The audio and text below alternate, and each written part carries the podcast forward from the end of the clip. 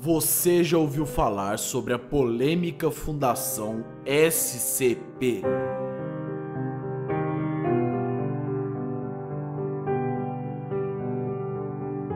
A Fundação SCP é antiga. Já vem sido falada na internet há muitos anos. A sigla SCP significa Secure, Contain, Protect. Segurança, contenção e proteção. A fundação tem como objetivo localizar, catalogar e conter seres, locais ou objetos que possuam algum tipo de poder paranormal.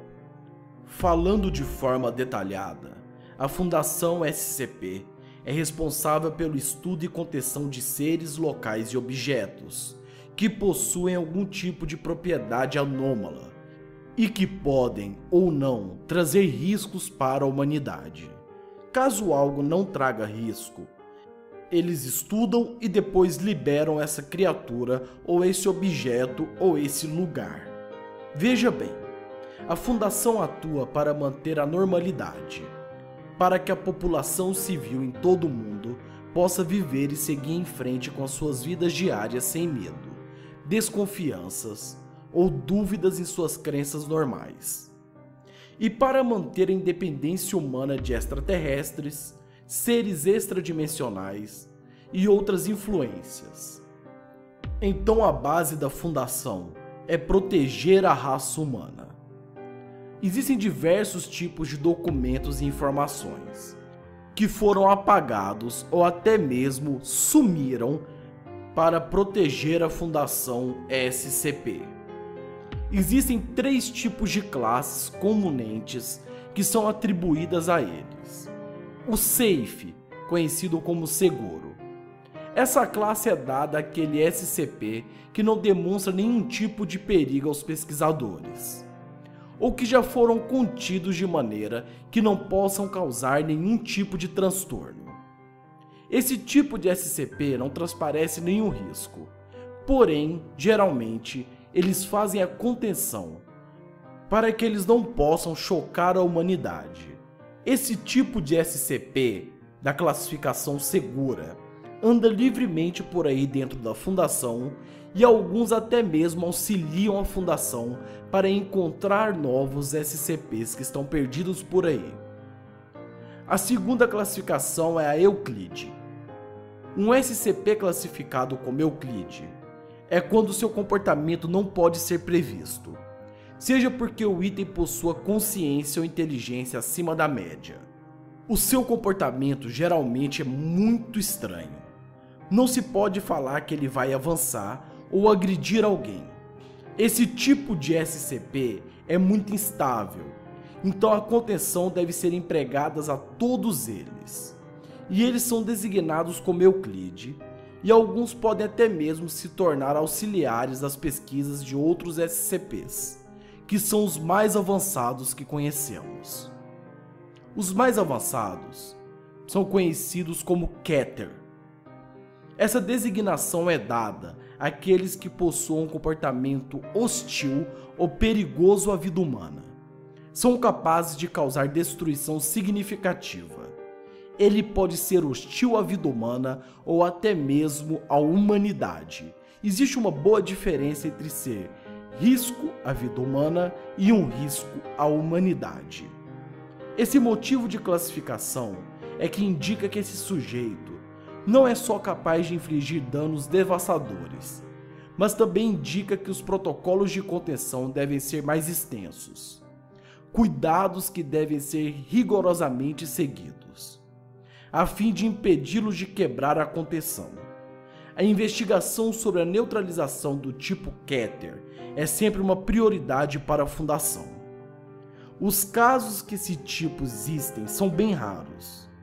Em alguns casos, os SCPs com essa designação tiveram que ser eliminados, pois traziam consigo um alto risco à humanidade. Existem também algumas outras classificações em categorias. A categoria anômalo. Qualquer objeto que tenha sido avaliado pela Fundação como não merecendo um estudo mais aprofundado. O neutralizado, que é segunda classe. Qualquer objeto que já foi destruído ou não tem efeitos extradimensionais. Objetos classificados nesta classe devem ter uma nota afirmando que classe era quando era um SCP ativo. E a última classe é a desclassificado, que é uma designação dada não somente aos SCPs que foram destruídos, mas que também foram repudiados pela Fundação. Existe uma classificação pessoal. A classe A. O pessoal designado como classe A é considerado essencial para as operações estratégicas. Não possui uma permissão para ter acesso direto ao SCP. Porém, quando as circunstâncias exigem esse tipo de interação, quando ocorre uma quebra de contenção, não deve ser permitido acesso às áreas da instalação. Devem ser evacuado o local para um local mais seguro, fora da instalação. O Conselho O5 é um exemplo de classe A. Classe B são considerados parte essencial para as operações locais da Fundação e só podem acessar os SCPs que já passaram por quarentena e foram dispostos de qualquer efeitos. Em caso de quebra de contenção, todo o pessoal de classe B deve ser imediatamente evacuado do prédio. Classe C O pessoal designado como classe C possui um acesso direto a todo e qualquer SCP. Qualquer um que tenha um contato evasivo direto deve ser submetido à quarentena obrigatória a classe D. A classe D é considerada dispensável e são designados a lidar com os mais perigosos SCPs. Porém, não são autorizados a entrar em contato com o pessoal da classe A ou B. O pessoal desta classe diz respeito a presos condenados por crimes violentos. A Fundação utiliza essas pessoas como mão de obra descartável que os governos dão para nos ajudar a trabalhar com isso. Porque quem mexe com esse tipo de SCP geralmente acaba morto, mutilado ou esquizofrênico. Esse tipo de pessoa passa por uma avaliação psiquiátrica regular. Ela deve ser submetida semanalmente a testes psiquiátricos e sanguíneos. Em hipótese alguma, podemos deixar a classe D descobrir a sua função total, que eles são descartáveis. E por último, a classe E. Classificação dada aos agentes de campo ou pessoal de contenção que foram expostos a efeitos potencialmente perigosos. O pessoal da classe E é colocado em quarentena logo que possível, monitorado e rastreado para qualquer alteração potencialmente nociva de comportamento, personalidade ou fisiologia, e só deve voltar à função depois de ter sido totalmente interrogado e liberado pelas equipes psiquiátricas e médicas. O SCP é uma fundação secreta. Existem poucas informações na internet sobre eles.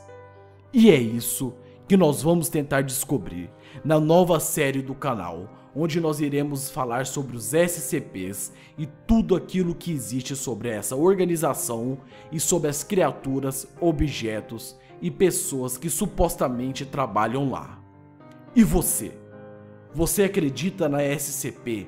Você acredita que há uma organização pelo mundo, protegendo as pessoas de coisas paranormais, desde criaturas, objetos e locais?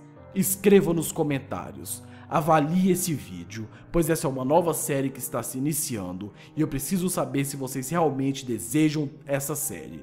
Muito obrigado a todos que viram, foi um vídeo um pouco mais longo, mas espero que vocês tenham gostado, porque essa série, eu tenho total certeza disso, que vocês irão amar.